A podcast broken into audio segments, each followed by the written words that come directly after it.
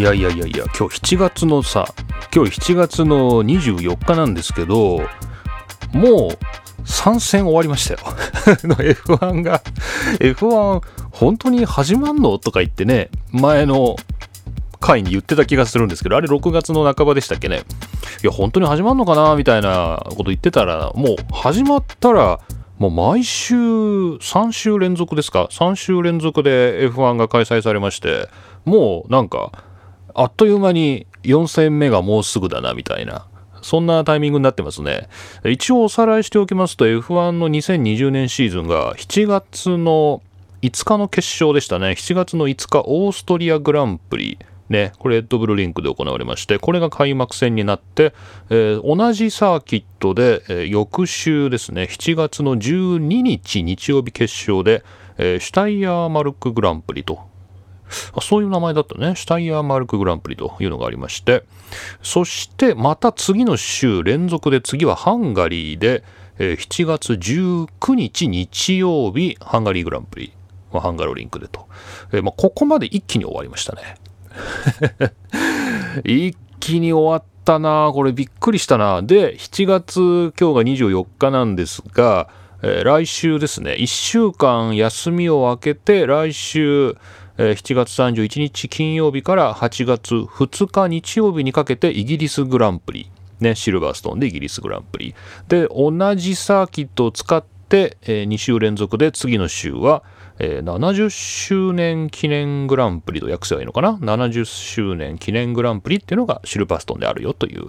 まあ、そんな感じで、えー、まあ、夏休みというものはないんですね。ないんですね。えー、本来なら夏休みのところをスペイングランプリ、ベルギーグランプリ、イタリアグランプリ、トスカーナグランプリ、トスカーナグランプリ？そっか、トスカーナの名前を冠してやるとか言ったな。で、トスカーナグランプリ、で、ロシアグランプリということで、えー、第10戦まで決まってるんだね。へーっていうまあそんなわけでですね、まあ始まるのかなって言ってた時には本当に始まるのかなっていう感じだったんですけど、まあ、始まってみればあっという間に参戦まで終わってしまったというね、まあそんな F12020 年シーズンの始まりですっていうね、始まりました。始まってます。というわけで、このポッドキャストも始まります。それで、あ、すいません、あの、番組名と名前を冒頭に名乗り忘れたっていうことをね、今気がつきました。えー、桐野都の F1 ログ、F1 ファンになる方法というポッドキャストをお送りします。えー、桐野都です、えー、今日は33回目ということになっています。さて、えーと、じゃあね、せっかく F1 があったんでね、F1 のね、あの、決勝の話ということで、この前のハンガリーグランプリのホーリーシット事件についてね、どうしても話したい。どうしても話したい。ホーリーシット事件。これ日本、日本でも話題になっているのかどうか、僕、あの、決勝翌朝見たんでですね、まあ10週目ぐらいは頑張ってみたんですけど、まあハンガリーつまんねえなと思いながら、まあ寝てですね、まあ続きは寝て、朝起きたら見ようと思って、なんで朝5時半ぐらいかな ?5 時半ぐらいに目が覚めて、よし、ちょっとじゃあ DAZN で決勝ね、見るかと思って、えー、見てたんですけど、で、その、決勝のね、あの、終わった後ですよ。決勝終わった後、えーと、ポール・ディレスタがルイス・ハーミルトンにね優勝したルイス・ハーミルトンにインタビューしにね行きますけど、まあ、そのインタビューの直前のところで、えーホーリーシットというですね、こう、本当は放送に乗ってはいけないような感じの言葉がですね、こう、唐突にこう、国際映像に流れたっていう、もう僕そこで朝6時半ぐらいだったかな、7時前ぐらいになってた、もう目がおわって覚めて。お、今誰かホーリーシットって言ったぞ、みたいな。で、もう、ツイッターでこう、ホーリーシット F1 とかでこう、トレンドを調べてですね、英語圏ではこう、ホーリーシットって誰か言ったぞ、みたいな。誰だみたいな。えー、話になってたんですけど、まあ、ちょっとそこの場面とこがね、あのー、F1 のオフィシャルのところにありますね。ちょっとこれ流します。Lance left his with the valet, didn't he? And they haven't brought it up.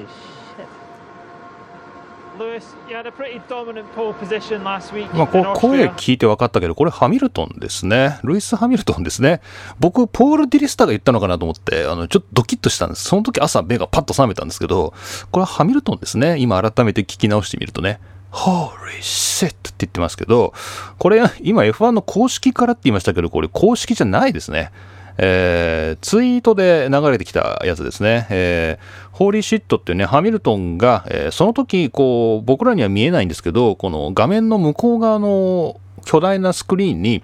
えー、90回目のね、ポールポジション、ハミルトンのね、90回目のポールポジション獲得を記念する映像が流れてたんだそうです。それを見て、ルイスが、マジかみたいなんで、ホーリーシットって言ったところはちょうどマイクがオンになったタイミングだったんだね。で、この時ちょっと映像が今皆さん見れませんけど、これ映像を見てると、こう、ディポール・デレスタがインタビュアーがちょっとこう、カメラを二度見するっていうの、これ、いいのみたいな感じなのかな？わかんないんだけど、まあ、マジかみたいな感じの、こう、ディレスタの反応も結構面白いかなっていう。まあ、これの、じゃあ、リンクは、あの、また、あの、ショーノートに貼っときますんで、興味のある人ね、この holy shit 事件をですね、ぜひ、ご確認ください。で、今、あの、マーチン・ブランドルのね、解説が被ってましたけど、これ、 DAZN の方では、あの、普通に日本語のね、あの、解説が被ってましたので、えー、ま、そちらでも、あの、 DAZN でも多分今、 holy shit は確認できるんじゃないかなと。まだ見れるよね。えー、ということで、えー、 holy shit 事件について、どうしてもこんなことかっていうね、こんなことしかないのかっていうね、まあ、こういうことがちょっと気になりましたので、お話しさせていただきました。面白いですね。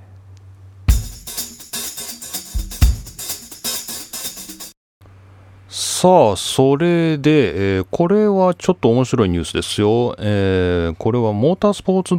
.com の2020年6月24日の記事ですね。えー、ちょっと前ですね。っていうか、1ヶ月前ですね。え1ヶ月前の話です。え今季の F1 はチェッカーフラッグをファンに販売、1マス2万6000円で名前を入れる権利っていう、えそういうニュースですね。えモータースポーツ .com のルーク・スミスの記事です。F1 は新型コロナウイルスと人種差別と対峙するキャンペーン We Racers One の一環として各グランプリのチェッカーフラッグに名前を入れる権利を販売することを決めたということなんですけどこれ全然中継でそのチェッカーフラッグなるものに今まで目がいってませんでねこれ本当に今やってんのかなっていう知ってる人います？っていうことでちょっと紹介しようかなと思います。えー、7月5日からオーストラリアグランプリじゃなくてですね、オーストリアグランプリで、これ何回でも間違えるのこれカタカナで書いてあると。アルファベットで書いてあったら絶対間違いないんだけど、まあいいや。オーストリーグランプリで、えー、開幕しまして、で、We Race as One っていうね、えー、そういうキャンペーンをやってます。で、そのチャリティーですね、その慈善活動の一環として、チェッカーフラッグに、えー、1マスあたりが、えー、いくらでした ?2 万6千円で、えー、名前が入れられると。で、チェッカーフラッグに80マスがあるんだそうですね。こうレースの最後に振られるチェッカーフラッグは80マスあって、そのうちの56マスが売りに出されていると。じゃあ残りの24マスはどうなったかっていうと、これはレースのプロモーターがファンやゲストに対して活用できるっていう、まあ言ってみればパドッククラブパスみたいな感じですかね。この24マスは、まあ、営業用にとか、こう、ファンサービス用に使えるという。で、残りの80マスのうちの24マスはそういう、ま、リザーブされたマスで、残りの56マスが売りに出されるということですね。で、とりあえず200ポンドの値段が設定されていて、もう完売したと書いてありますね。だから、あ、各グランプリの2、3週間前には、F1 オーセンティッククのウェブサイトで販売が開始されるんだって、ちょっと今見てみようかな。F1 オーセンティックスっていうサイト来ましたよ、今。サイト来ましたけど、あ、シルバーストーンっていうのがありますね。これどこで買えるんですか？これどこで買えるんですかね？えー、っと、シルバーストーンアクション、別にないけどな。これどこで買えるんだろう？あ、オークションっていうのがあるから、まあ、ここで買えるのかな？でも今何にも今、マクラーレのなんか、チームのいろいろなグッズが、これ多分オークションなんでしょうね。オークションとして出てますね。ビッドナウ、入札今ってありますけど、まあ、ここにはないですね。まあ、じゃあ、ここに出てくるのかな。ちょっと今、ちゃんとね、ここで調べる時間がないんですけど、まあ、この F1 オーセンティックスのところでね、こう、買えるのかなということみたいです。まあ、それにしても、この、よく考えてはね、このチェッカーフラッグ80マスを1マスずつ売ろうっていうか、ここに価格をつけて、こう、なんていうんですか、販売、まあ、チャリティーですけどね、こう、まあ、慈善活動ではありますけど、ここに名前を入れさせようっていう発想はなかなか、まあ、ありがちなものだけど、や、やろうとはなかなか思わないよね。で、こうなんかね、僕このニュースを読んだ時に、まあ、かなり F1 とは関係ないレベルの話なんですけど、あのー、シーランド広告っていうですね、あの、国があるんですよ。まあ、国、まあ、シーランド広告ってどこにあるのっていうと、あのー、まあ、イギリスの、なんていうの、あのー、まあ、沖合にあるんですよ。サフォークだったかななんかま南の方です。南の東の方、ドーバー海峡の方ですね。そっちの方の、あの、まあ、島に、沖合の島じゃないな。あのー、なんだ。えー、っと、石油かな？石油じゃないな。あれは第二次世界大戦の時の、まあ、ドーバー海峡だから、あの、海軍基地かな？あの、基地がね、その洋上にこう、ほら、あの、石油のさ、あの、採掘のところってさ、こう、洋上にこう、あの、柱が突き出て、その上にこう、金属製のなんかこう、プラットフォームみたいなの乗って、そうなんかちょっとこう、なんか、あるじゃないですか、そういう海の上に要塞チックなものが。で、それがそのまま、あの、残ってるんですけど、あの、そ、そこに、そこで、あの、独立国を宣言した変な人っていうか、まあ、まあ、かなりのクールな人がいてですね、えー、で、その人が、えっ、ー、と、シーランド公国っていう、その、国をね、そこで、あの、作ったんですよ。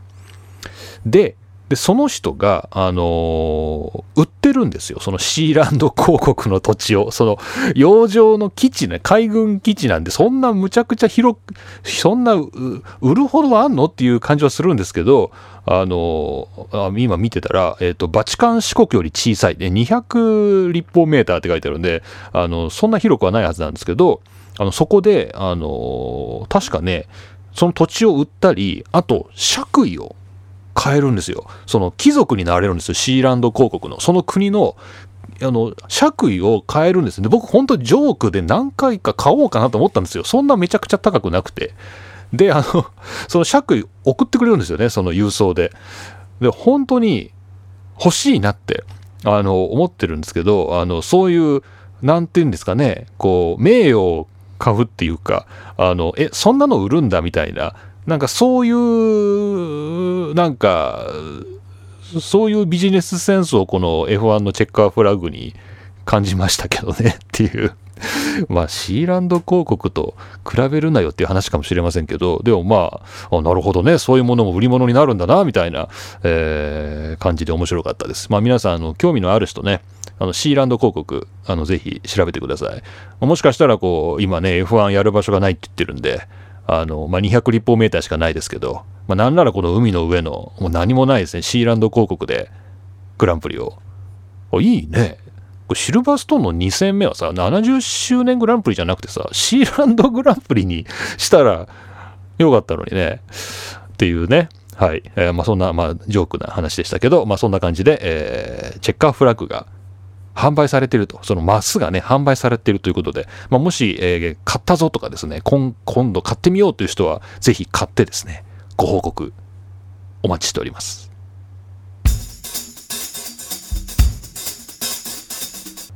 ちょっと F1 の話しないとな。あの、いや、さっきも F1 の話のはずだったんだけど、えっ、ー、と、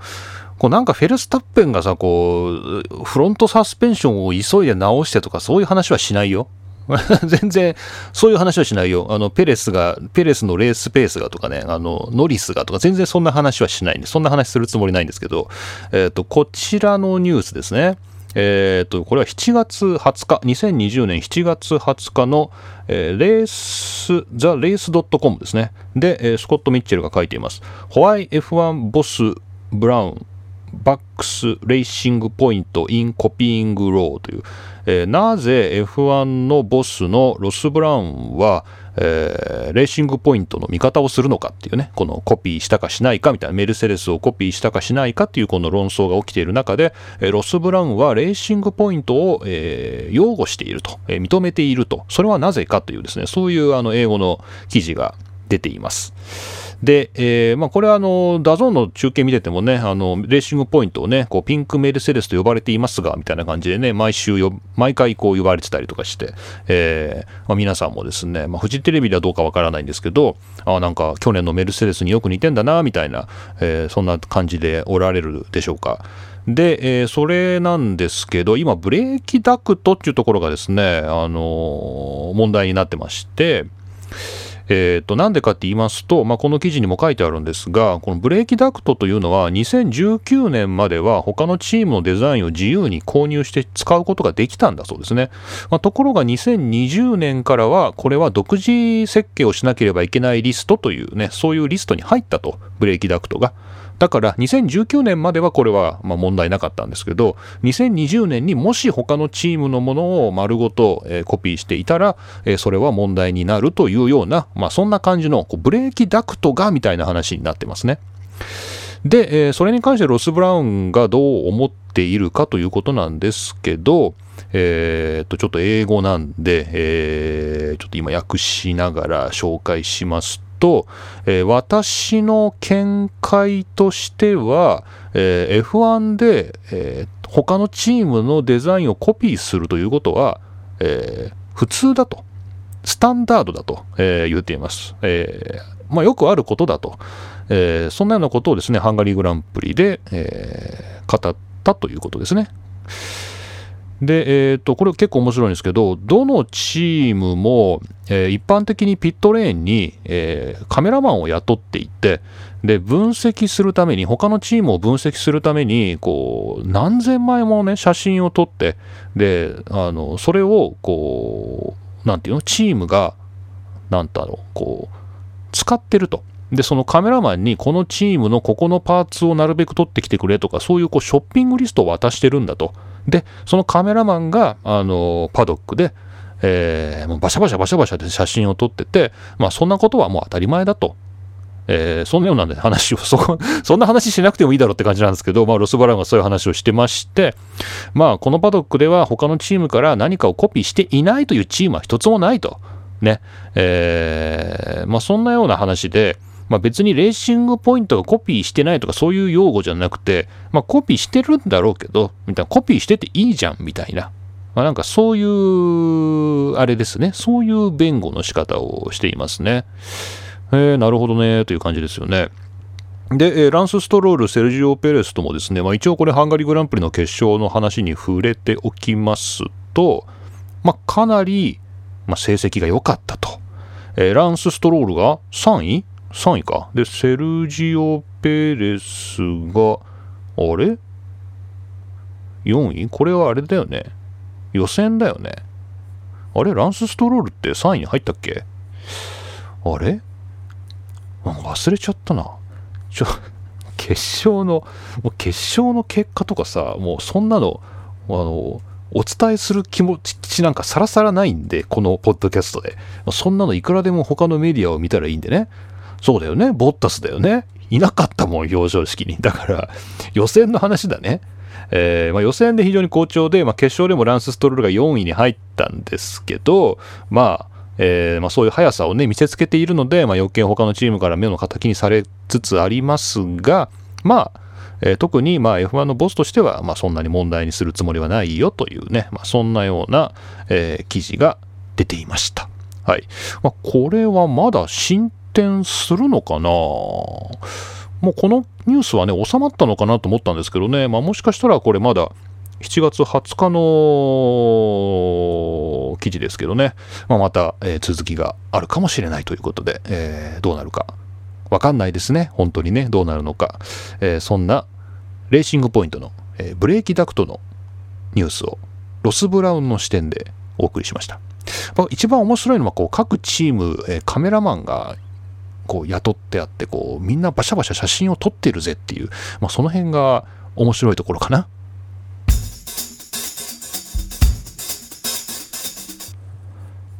えー、っと、これもなんかどう味わっていいのかちょっとよくわかんないニュースですけれど、えー、こちらですね、ご結婚されたということでね、おめでたいニュースなんですけど、2020年の7月20日、えー、世界の王室ニュースからですね、オーストリア大公女エレオノーレ殿下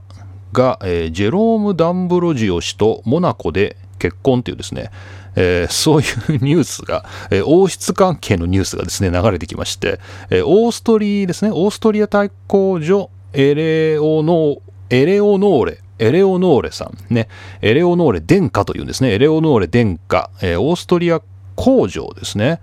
ということは、ハプスブルグってことかな？ハプスブルグ家の系列につながる方なんですね。えー、その方と、えー、元 F1 ドライバーのジェローム・ダンブロジオ氏が、えー、モナコで結婚したというですね、そういうニュースです。へーっていう。感じっていうか、ダンブルジオって誰だっけ？みたいなね、え、そういう人が多いんじゃないかと思いますが、まあ、最近、4、5年ですかね、4、5年フォーミュラ E で乗ってますよね。ずっと、そうですね、2014年シーズンから、えー、2019、20年シーズンもね、えっ、ー、と、最新はマヒンドラで走ってますが、まあ、ずっと、あのダンブロジオってね、そのフォーミュラ E で最近見るなという感じだったかもしれませんが、彼はベルギー人でしたかね。ベルギーの国籍ですね。ベルギーの生まれ、ベルギー人ドライバーですが、えー、この度、オーストリア公女とご結婚されたということでおめでとう。おめでとう。ジェロームおめでとう。ジェロームおめでとう。こうなんか、ちょっとね、こう、本当これどう消化していいのかなってこう自分の中でこうどう受け止めていいのかよくわからないニュースなんですけどあのちょっといくつかですねちょっとダンブロジオですねあのいろいろ見てたんですけどそんな大して情報もなくてですねまあ僕もそんなジェロームのこうパーソナルバックグラウンドをこれから英語でしっかり調べるぞっていうほど、こうなんか、熱心でもないっていうか、まあ、この、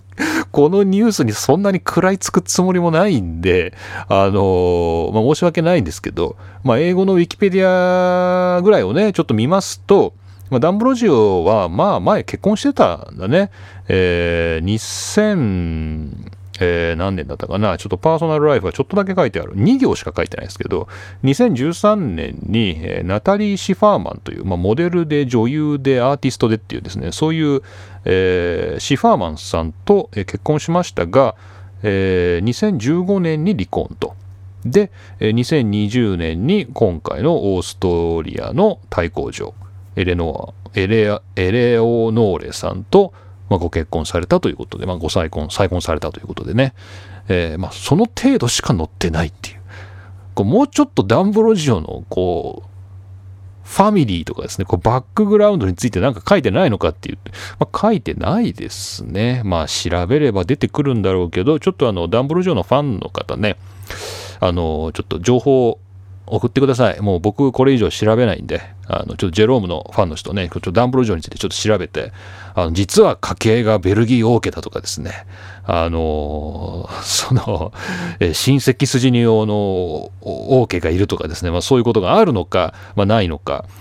あ、そうそうそう、それでさっき調べてて、あの、出てきたのが、このエレオノーレさんの方の、弟がレーシングドライバーだみたいな。えっ、と、これはまた本当かどうか裏は取れてないんですけど、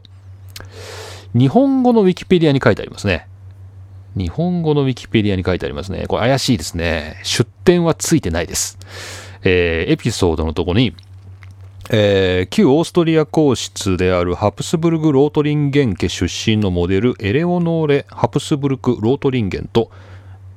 あ、2017年から交際してるのね。それで、なお、彼女の弟、フェルディナントはダンブロジオと同じくレーシングドライバーである。で、出店なしというね。えー、そういう、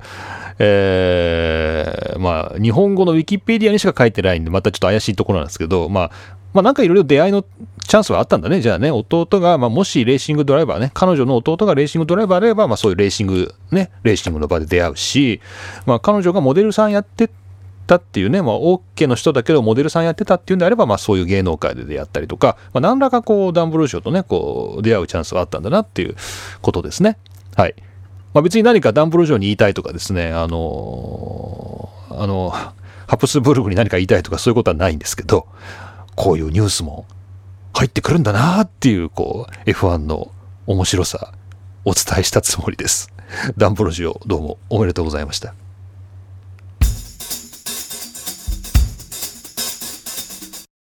はい、お便りのコーナーです。えっ、ー、と、今回お便り2ついただいております。ありがとうございます。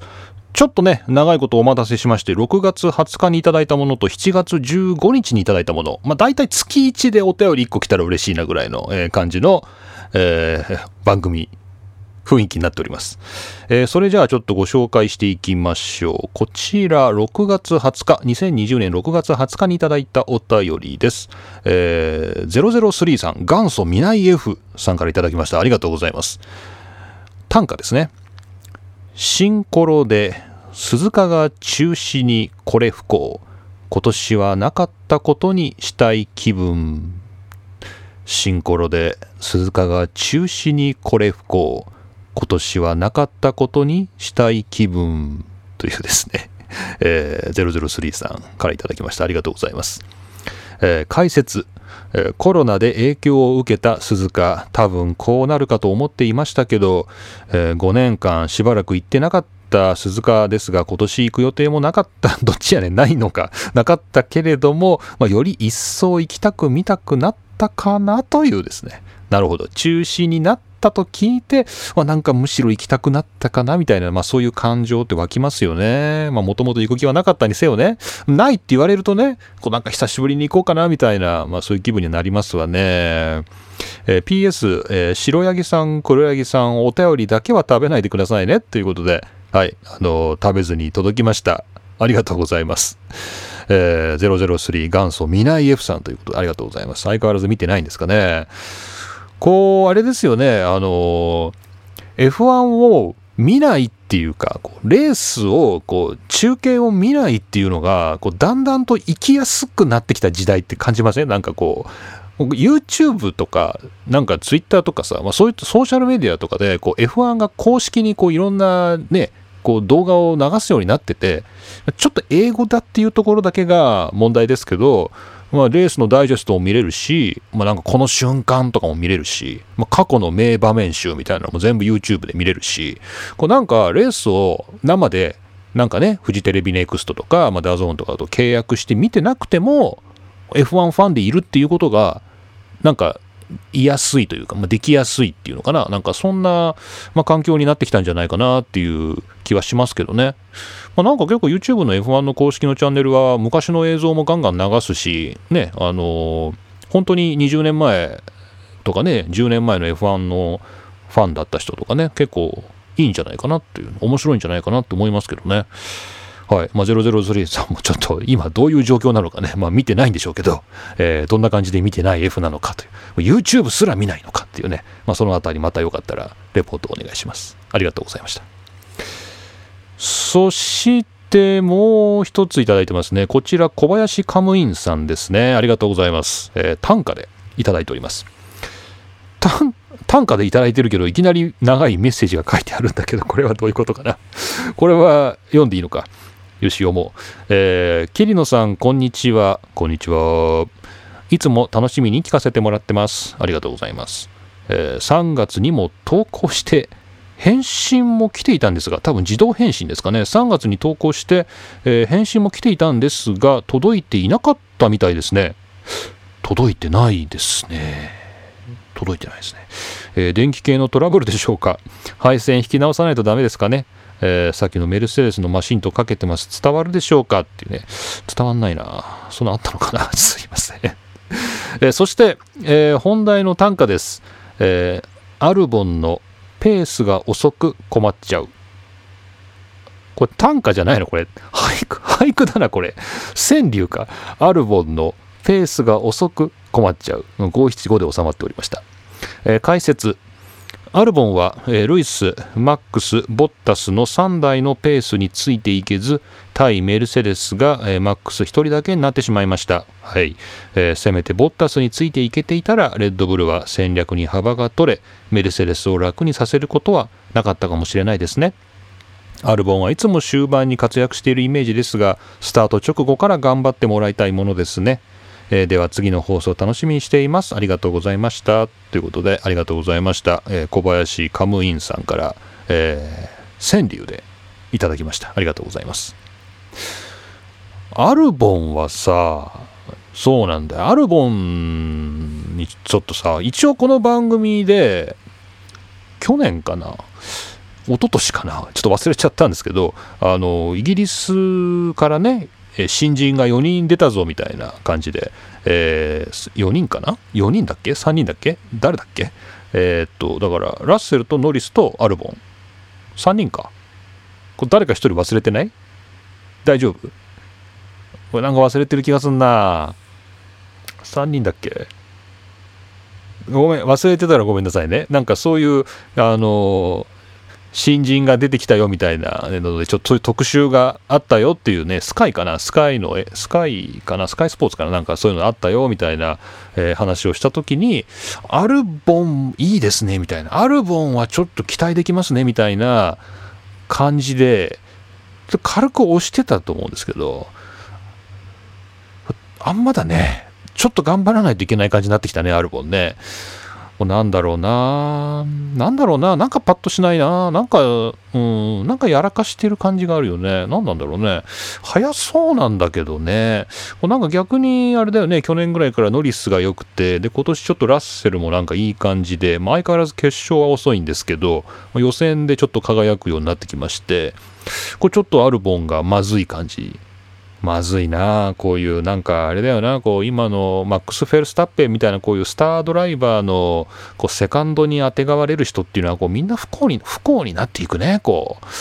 こう昔からそうだけどねあんまりこうビッグなドライバーっていうかこうなんかスター性のあるドライバーと組んでこう輝くっていうのはやっぱ難しいのかな？なんかそんな気がしますけどねまあちょっとそういうねあの星のもとに生まれたっていうふうに片付けていいのかちょっとアルボンがねこうやっぱこう苦労するような理由がチームにあるのかえー、まあ、彼個人のねメンタルの問題なのかちょっとわからないですけれどもちょっとアルボンは頑張ってほしいなって本当応援してる感じです。はい。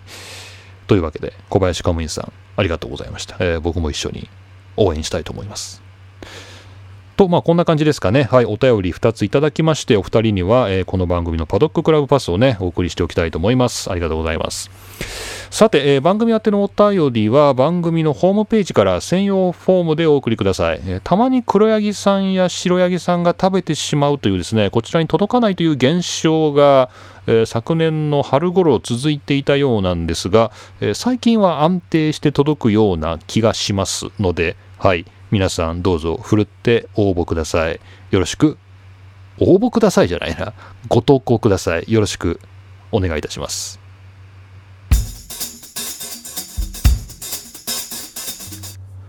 えー、っと、最後に、ちょっと人種絡みの話ですかね。ちょっと面白いことがいくつかあったので、ちょっと紹介しておきたいと思います。えー、まず、最初に出てきましたけどね、この今日の、えー、番組でもですね、We Race as One っていうね、えー、そういうキャンペーンをやってて、その一環でチェッカーフラグの、えー、80マスをね、えファンにこう、販売するという形で、これをチャリティーに回すというね、そういう活動をやってますよっていう、この WeRacers1 のね、まずちょっと紹介というか、おさらいをね、ここでしておきたいと思います。え、っと、これは6月23日のオートスポーツウェブの記事です。えー、F1 不平等や COVID-19 と戦うための We Race as One キャンペーンを開始。各マシーンがシンボルのレインボーロゴを使用ということで、えー、この開幕戦のオーストリーグランプリから We Race as One っていうね、えー、まあなんだろう、団結して、一致団結して我々はレースをするみたいな、まあそんなような感じかな。で、これは、えー、っと、世界に、えー、溢れているこう不平等とか、まあ、人種差別、えーまあ、もちろん性差別といった、まあ、いろんな差別に対する反対運動として、えー、これを実施したいということで、えー、F1 の CEO、チェイス・キャリーが、えー、まあ宣言したというね、まあそういうニュースです。で、このレインボーですね、えー、We Racers One っていうのがこうレインボーのロゴなんですけど、まあ、よく見ると赤、オレンジ、黄色、緑、なんかピンクとかグレーとか入って、ブラックも入ってまして、まあ、多分これは F1 のチームのカラーかな？えー、F、まあ、ただのレインボーね、いわゆる7色とか、まあ、これも地域によって7色じゃないんだけどね、虹ってね。虹は7色とは限らないですけど、まあ、こう、虹色ね、レインボーのカラーだけど、まあ、よく見ると多分これ F1 のチームのカラーなのかな。まあ、そんなこう、レインボーカラーが、えー、あるんですけど、まあ、これをまとってですね、まあ、F1 のチームは今走ってるということで、えー、っと、ヘイローのとこにね、こう乗っての掲載されてますかね。マクラーレンだったら載ってますよね。だから、あの、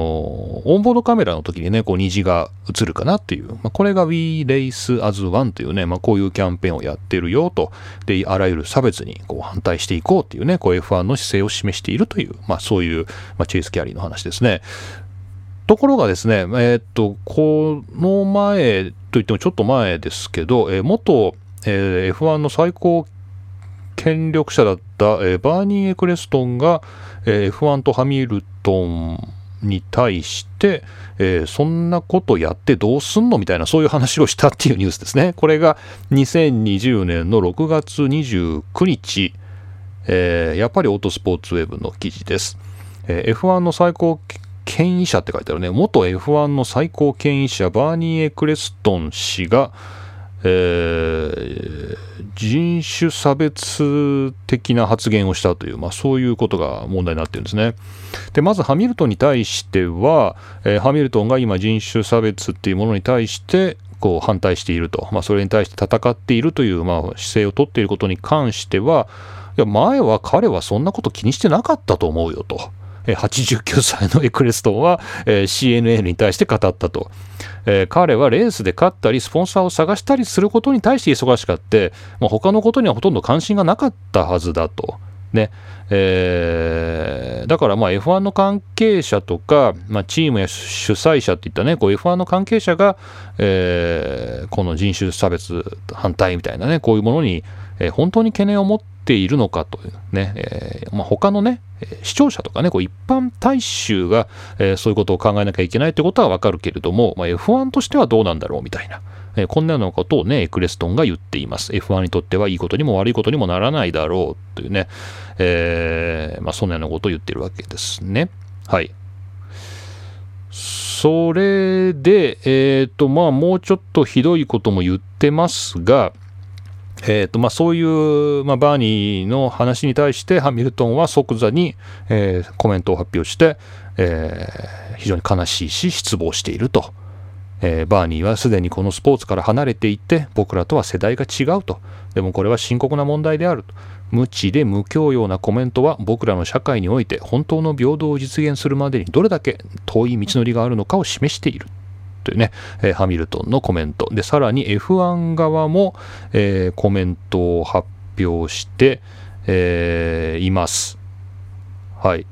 えー、バーニーは今 F1 とは、えー、何の関係もありませんっていうですね あの、まあ、そういう、えー、まあ、無関係な人がですね、あのまあ、勝手に発言したというだけで、えー、そのコメントには同意はできないし F1 としても社会としても受け入れることはないとですね、え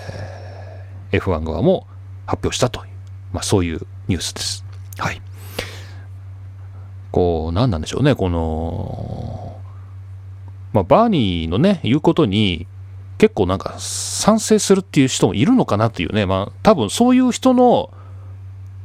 あのー、なんだろう。これはうがった見方ですけど、まあ、バーニーもわざとだろうみたいな、ね。こう、わざと言っているだろうっていう、なんかね、そんな気はするんですよね、なんか。別にこれバーニーのことが大好きだからとかね、彼のことを弁護したいからっていうんじゃなくて、まあ、彼頭のいい人なわけでしょ。まあ、それでなんか多分自分がそういうわざとそういう発言をして、こう F1 側とかハミルトン側からの発言を、コメントを引き出したんじゃないのかな、みたいな。まあなんか、それぐらいのわざとらしい、こう、プロレス感のあるやりとりですね、これね。なんかそんな気がしますけどね。で、あの、なんでそんなことを思うかって言いますとね、あの、まあ、今本当いろんなスポーツで同じようなことが言われてるんですけど、まあ、例えば僕、まあ、ロードレースってね、自転車のレースとかね、まあ、そっちの方でも、こう自転車ロードレース界を取り巻く世界の人種の壁っていうですね、これバイシクバイシクルクラブの、えー、山崎健一さんの記事ですね、2020年6月23日という、まあ、本当 F1 と同じような時期に出てるんですけど、まあ、自転車のロードレースね、あのツール・ド・フランスとかですね、まあ、ジロ・デ・イタリアとか、まあ、そういう大きなレースいくつかありますけど、えー、そういうところは、もうより閉鎖的だっていうね、こう、え他のスポーツに比べても際立ってこう白人しかいないというか、こう他の人種、まあ、有色人種ですね、まあ、いないというのがこう閉鎖的でこれは何でなんだっていうので、えー、この記事ではまあヨーロッパのクラシックなスポーツっていう位置づけが与えられている、まあ、ロードレースで、えー、まあ偏見があるんじゃないかと。これは白人がやるスポーツだっていうねヨーロッパ人がやるスポーツだっていうような、まあ、偏見があるんじゃないかと、まあ、そんなようなねことが書いてあるんですけど。まあ、確かにそういうこともあるかなと思うんですけど、まあ、要はマーケットだと思うんですよね。こうなんか偏見があるとかないとかあと F1 がどうとか、まあ、ロードレースがどうとかっていうんじゃなくてもう単純にこのスポーツを誰に売りたいかっていうなんかそういうまあこの人たちの発言のところはまあマーケティングじゃないのかなっていう気はするんだけどね。やっぱ自動車って売らなきゃいけないわけでしょ。こう黒人だろうと何人だろうとこう車は売らなきゃいけないわけでこのスポーツを見てほしいわけじゃん。F1 というものを。だそういう意味であのー、やっぱり人種の壁はない方がいいですよね。F1 にとってね。でしかも今 F1 はアメリカがえー、権利を握ってアメリカが商売に使おうとしている、まあ、コンテンツですからこれはなおさらのことこう We Racers One ですよね。こう人種差別やいろんな差別は撤廃していこうみたいな運動はこうビジネスとしてメリットがあるっていうまあ、そういうことなんじゃないのっていう。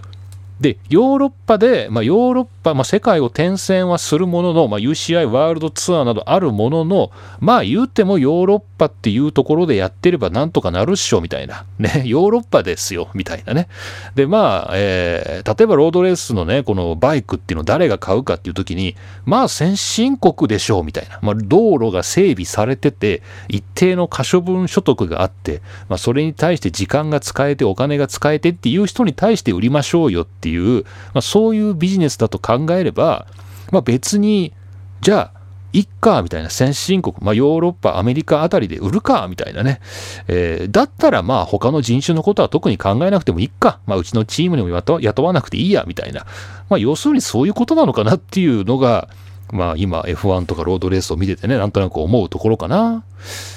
まあ、それって要するにお金じゃないですかって言うんですけど、でもまあ、お金のおかげでいろいろなことが、まあ、オープンになったりね、差別反対みたいなことが、そのスポーツの団体ができるって言うんだったら、まあ、まあ、それはそれでいいんじゃないの？みたいな。まあ、なんかそういう見方ですね。だから別にあのハミルトンが、えーまあ、もちろんハミルトンはね自分の信念に従ってやってると思うんだけど、まあ、例えばチェイス・ケアリー、まあ、F1 っていうね団体がこう人種差別撤廃だとか言うって We Racers 1やるって言って別に F1 が素晴らしいっていうよりは、まあ、F1 のビジネスってそっちに向いてるんだなみたいななんかそういうまあそれだけのことかなみたいなでもまあそれはいいことだよなっていう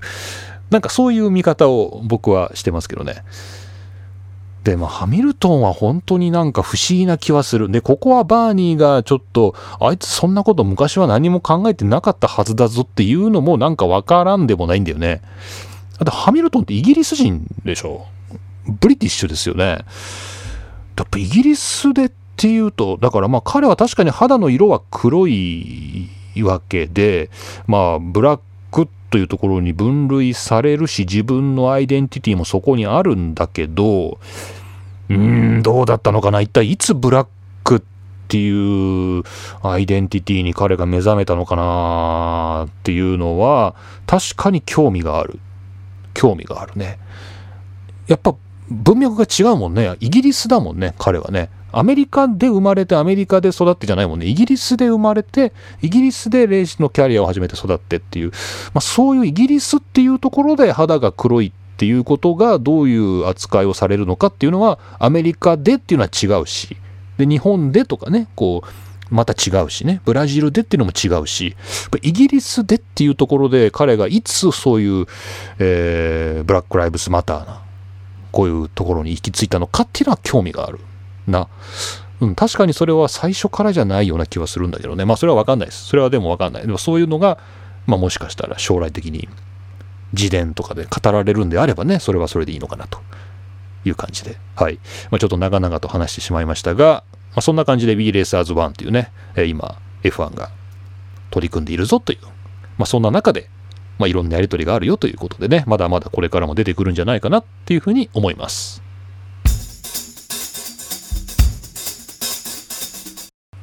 はい。というわけで今回も何一つ盛り上がることなくチェッカーを迎えました、えー、霧の都の F1 ログ F1 ファンになる方法第33回をお送りしました。はい。というわけで、えー、まあ、F1 は第3戦まで終わりましたよっていうタイミングでね、このポッドキャストの配信となりまして、久しぶりにこう次のグランプリはいつだっていうね、あの、そういうエンディングあるあるができるわけですね。それで、いつ いつだっけ？さっき言ってなかった？最初に言ったよね。だから言ったからもういいんじゃないっていう気はしますが、えー、っと、いつですか？はい、これですね。えー、オーストリー、シュタイヤーマルク、ハンガリーと終わりまして、次が、えー、決勝の日を言いますね。8月2日のイギリスグランプリも来週ですね。シルバーストーン。そして続いて8月9日にもシルバーストーンで、これは、えー、70周年記念グランプリと、えー、シーランドグランプリって今言いそうになってる。シーランドグランプリじゃないわと思って。シーランドグランプリは勝手にこの番組で言ってただけだった。今、シって言おうそうになっちゃう。70、70周年記念グランプリ。これが第5戦と。で、その後、スペイン、ベルギー、イタリア、トスカーナ。トスカーナはね、あの、だから、あれだ、ムジェロだ。ムジェロでやるっていうね、トスカーナ、ロシアと。えそんな感じで続いていくよということでした。えー、とりあえずはイギリスグランプリがあるよということですね。はい。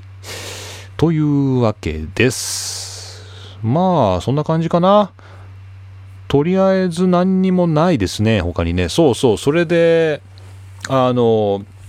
ネットフリックスの、あの、F1 のドキュメンタリーね、あの2019年のやつかな、第2シーズン、まだ見てないですね。まだ、まだ見てないですね。もういい加減見たいんですけど、いや本当にあの見たいんだけど、まだ見れてないな。まあ、やっぱちょっとなんかバタバタしてますね。はい。まあ、ちょっとまた新型コロナもね、あの、また感染者感染者数というか、あの、まあ、感染者数というか、まあ、厳密には PCR 検査でしたっけ？この検査の陽性者が増えているっていう、まあ、そういうニュースが、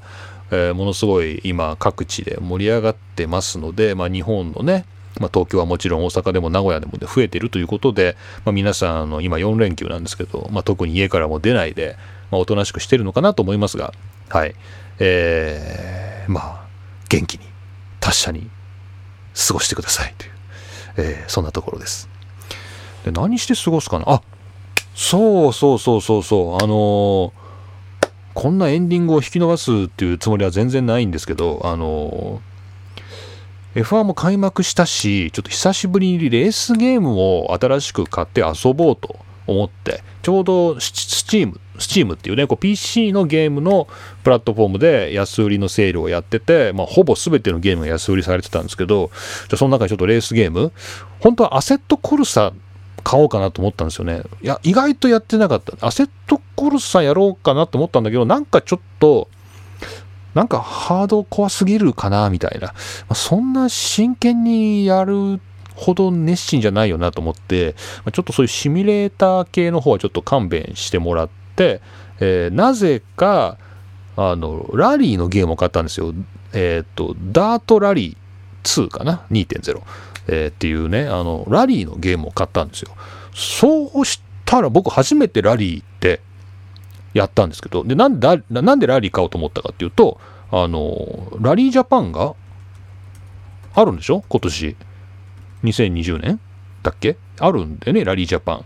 えー、10年ぶりに日本で開催が予定されてるっていう、そういうラリージャパンがあるっていうし、そうそうそう、ラリーちょっとやってみようっていうか、今までちゃんと見たこともない、そもそも。ちょラリーやってみようと思って、で、ラリーのゲームを買ったんですよ。やったことなかった、そういえば今までゲーム、ね、セガラリーとかさ、ほんと昔ね、そういう名作と呼ばれるゲームあったけど、ラリーのゲームってやったことなかったんですよ。で、ずっとフォーミュラカーというかね、こう、ロード、ロードのね、こう、オンロードの、こう、走る、こう、舗装された道を走るゲームしかやってなかったんで、えー、本当に、あの、ラリー、道じゃないところも走るみたいなね、道だけど、まあ、道を走る、えー、そういうの買ってみたんだけど、面白いですね、ラリーね。ラリー面白いですね。だからちょっとラリー教えてほしい。ラリーについて教えてほしい。もうまずわかんないの、いろいろわからないままやってんだけど、何一つ説明を読まずにやってるから、ラリーというスポーツを全く理解しないでやってるんだけど、まあ、とりあえず自分が運転してるラリーカーが遅いってことはわかるんだよ。こう、トップから 2, 2分遅れとかで、あの、スペシャルステージをゴールしているところからして、ラリーっていうのはもっとこう、なんか気が狂ったようにこの、あ泥、泥道を飛ばしていくんだなとかね。この急な山の峠道を信じられないようなこうブレーキングだかなんだか分かんないけどなんか何らかの方法によってこれを抜けていくんだな。常識的なドライビングじゃないんだなってことはよく分かったんですよ。自分でやってみて。でもそれがどんな風かっていうのは本当分かんなくてちょっと知りたい。知りたい。どんな風か知りたい。でもまあ、ちょっとレースも見れんの？まあなんかちょっと WRC か。ちょっとはね、昔あの、それこそ君がね、出てた頃にちょっと勉強したよとかね、あの、その頃からラリー見るようになったよとか言ったら、ちょっとラリーのお便りも欲しいな。ラリー教えてほしいな。ラリーどこで勉強したらいいんだろう。ちょっとラリーについて知りたいな。で、ラリージャパンに備えたい。ラリー面白いですよ。ペースノートも初めて聞いたわ。なんか。いや、すごいね。あれを横で読んでくれるんだね。こう、助手助手席の人がね。あれないと走れないもんね、本当にね。えー、でもあれもよくわかんない。暗号だよね。何言ってんのかなっていう。5ライト。なんとかかんとかって言ってんだけど、何言ってんのかなみたいな。ね、あの、でもだんだん分かってきました。ペースノートもね。そうするとちょっと面白くなってきて。ラリーも面白いですね。はい。これ F1 のポッドキャストですから、あの、ラリーの話は、えー、特にしていきませんけれども、ラリーも面白いなっていうね、まあそんな、えー、新型コロナの、え、自粛的な休日を過ごしております。キリノがお送りいたしました。えー、それではまた次回、ポッドキャストでお会いしましょう。